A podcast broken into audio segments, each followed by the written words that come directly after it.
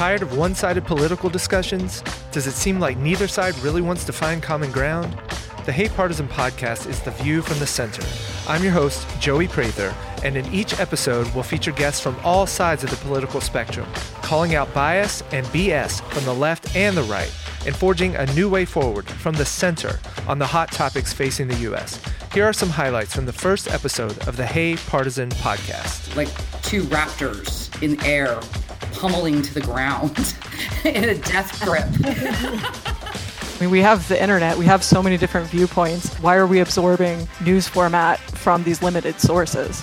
There is almost no ability to negotiate with anybody anymore. A comment that Hillary made about women who stay home and bake brownies. You know, my mom, she thought Hillary was very arrogant.